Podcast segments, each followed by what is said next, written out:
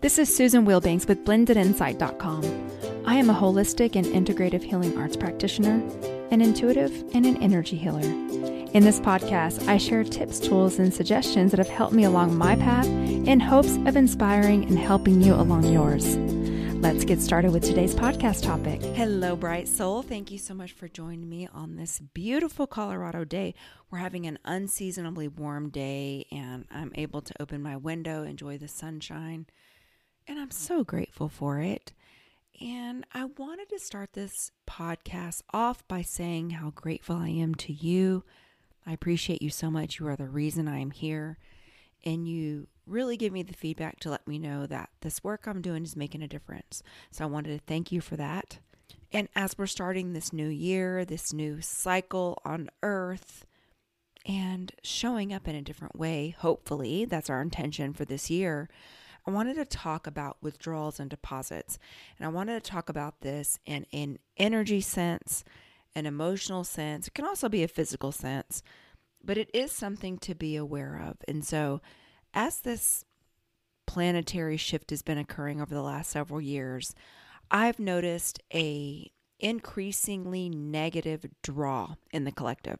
So what I mean by that is people have become a little bit more cynical. And I'm talking about collective, not people that are on the path. I mean, it could be people on the path, but the general vibration of people feeling more cynical, people feeling more negative. I mean, we're kind of in a recession. I mean, we are in a recession.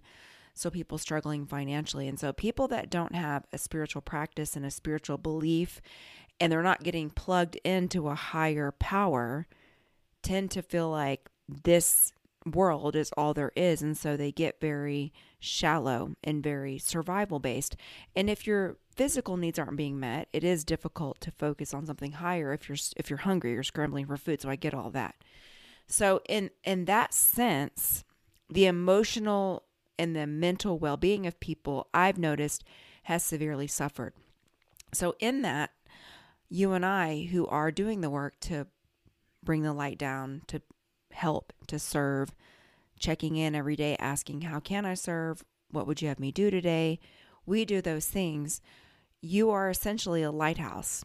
So as you walk through the world and you walk through people who are not plugged in, a lot of times there's two things that could happen. One, your big aura could bump up against their aura and cause them to expel things. So they could blow up on you, take things out on you, get agitated at you for no reason. So it's shocking to you, especially if you're in a really good place. Or two, they could try to plug into you because they don't choose or don't know how to access their higher self and drain you. And one of the things that I've really been mindful of over the past really several weeks, this whole year, yes, but these last several weeks, it's because of the cycle I'm in. My birthday's in February, so I'm in my 7th cycle where my soul is figuring out what to let go of and release. And, you know, we all go through this every year, is I have been really aware of being around people that take more withdrawals than they deposit. And this can be in exchanges. It can be in environments where I just feel the life force leaving. I know that I'm being drained, and it's not conscious of the people. So I don't blame anyone. It's not even about that, because I know how to plug back in and recharge. And I'm grateful that I've learned those things, and then I have teachers to show me how to do those things. And so I've noticed it also in conversations. So I've distanced myself from people I used to be close to, even, because when we have a conversation, they're taking from me, and they're always in crisis. You know, I've got some people that I know, they're always in crisis. It's always drama. It's always negative. And they use me as a human trash can to dump all their stuff. And they're taking my energy more than they're giving. And so reciprocity is really important. And so as a giver, and as someone who could consider themselves empathic, you might have struggled with codependency. When we overgive to where we're depleted, there starts to be this pull of resentment or drain or fatigue or dread. It can show up in all different ways. And that is your indication that someone is withdrawing more than they're depositing. Now, you and I can go into meditation. We can book an energy healing practice or session. We can do our energy healing practice. Meditation has a cleansing effect. We can do our physical exercises. We do all the things that we know to replenish. The key is to notice those relationships, those situations, those environments where you can minimize how much you are allowing yourself to be withdrawn, and then start consciously creating and focusing on those situations, those people, those circumstances that add more into your life, deposit more. So my daily deposit practice is my meditation, sitting quietly, doing my Arhatic yoga practices, connecting with you all. You're amazing. My clients, yes, I'm doing the healing, but it is a meeting in the middle and it is an exchange. It's allowing me to be the vessel, allowing me to use the giftings that I've learned so that I'm being in service to you, but also you, as it's 90% you, 10% me, you're receiving it, you're investing in it, there's an exchange, and it's a partnership. And I view life as a partnership. We are here to help each other co-create. I don't know how to make shoes. Someone makes shoes, and I'm so grateful I can pay money to exchange for those gifts so that I can get the shoes that I need. You know, I don't know how to do lots of things. I'm not very good at farming. Someone's farming. That's their gift. That's their passion. And they are producing food that I can eat to nourish me. So we all have things that we can exchange our money for, our time and our talents to help one another and serve. And that's what I am focusing on, is where am I getting reciprocity? Because I want to be a giver, and givers often will attract people who just want to take. And you know those people because you feel withdrawn when you are in their presence. Maybe it's after they leave. And this is a time to just be really conscious of that. So I wanted to say to you, there's nothing to feel bad about. If you're noticing that, hey, this situation isn't serving me the way it once was, feeling more withdrawn. If it's a mature person, you can have a conversation about it, or you can just start focusing on putting more deposits and creating a reciprocity exchange with more of what you want to see. Because what I have noticed is that people that are drainers, withdrawers, as you're continuing on this path, I know this is true for me, because if I just got to a certain level, you know, in my spiritual development, and I'm nowhere near where I should be. I'm nowhere near enlightened. I won't probably get it done this lifetime because I'm just a work in progress all the time. And there's always a new level. So when you think that you've reached a certain level, surprise, you're going to reach, now you have to go to a new level. So the rug gets yanked. There's something where you have to go to the next level. First of all, you can't encourage someone else to change. You can give them the tools, and you can plant a seed, and you can occasionally water the seed. And let me take that back. You can encourage someone. It's that old saying, you can lead a horse to water, but you can't make them drink. So the desire to change is an internal job. Inspiration is more powerful than motivation. Motivation has to be done every single day because it's an external, it is an external drive or an external what do I want to say here? Like a spark plug, and it comes and goes. Well, that's why discipline will always trump motivation, because motivation is, it's emotional based. So our emotions are constantly fluctuating. So this is where discipline, even if I don't feel like it, even if I don't want to, I still do it. Inspiration is the soul. It's an internal spark. So people that aren't on the spiritual path don't really have access or desire. They could do all the things you and I are doing, but they don't choose to. So they're typically not going to just suddenly, through you helping them or inspiring them, if they haven't done it by now, you're going on years and years, they're probably not going to. And so because you're continuing to climb and you're going higher and higher and higher, and they aren't doing that, maybe you're going 10 steps higher every, I don't know, I'm just making this up, every year, and they're going like half a step higher. Your vibration is too much of a mismatch. So that's why it starts to get even more sticky. It starts to feel even worse. It starts to feel even more draining than it once did. And I know for me, I'm not going to stop doing this work because it's a commitment that I've made, and I'm on the path now, and it's a calling, and it's part of my purpose.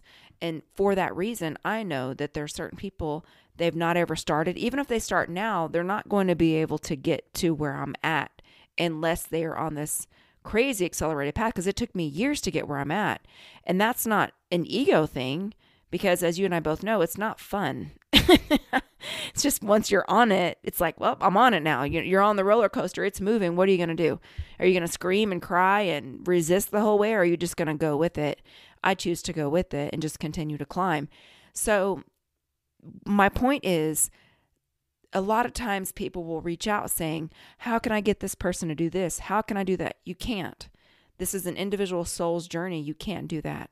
So what your job is to focus on loving compassion, because I used to be, near that level. We don't just arrive here. This is years and years of constancy of aim and effort, working toward it, doing the hard things. And it's challenging. So I commend anyone that chooses this path. It's not the easy one. So I have compassion for it, but I also can't allow it to slime me and hold me down, because I want to spend my energy and my time on people who are reciprocating, who are doing the work, where I'm guided, where I'm led, where I'm being a vessel, where it's appreciated. And I have to let those people find their way. It isn't my job. They have a God. I have a God. I'm not their God. And I wanted to remind you of that, because this path is not something that you can force on other people. There are many ways to the mountain. There's Christianity, Hinduism, New Age. There's many ways to get to the same place. And so I respect other people's journey, other people's path, the way that they choose to get it. I love all that. If you're working on yourself and you're climbing, I love it. I have been more called to just pay attention to withdrawals and deposits. And this is also true about what you spend your time on. How much time are you spending on certain activities that make you feel drained afterwards? Spend your time and your energy doing things that add more deposits. For example, I follow an account that will often talk about world events that are going on, but it's usually something negative. It's usually something, about it's too expensive to live. And so I just was like, I'm not going to follow this person anymore, because these things actually upset me. They make me feel sad. So I'm not, and it's not that I have my head buried in the sand, because I have a way of finding out the information through divine intervention. It'll be in passing or something. The universe knows how to get me the information that I need. And I've always been this way. And so I've just also noticed that. Or if I'm scrolling and then I get off and I feel like, yuck, I wish I didn't do that. Let me limit that so that we can preserve our energy and go forward and create the things that we want to create this year. And sow into people and bring those people into our lives that are on this journey with us and that feed and fuel us. And that doesn't mean that we're not going to spend time with people that aren't on the journey. Of course we are. We're the light.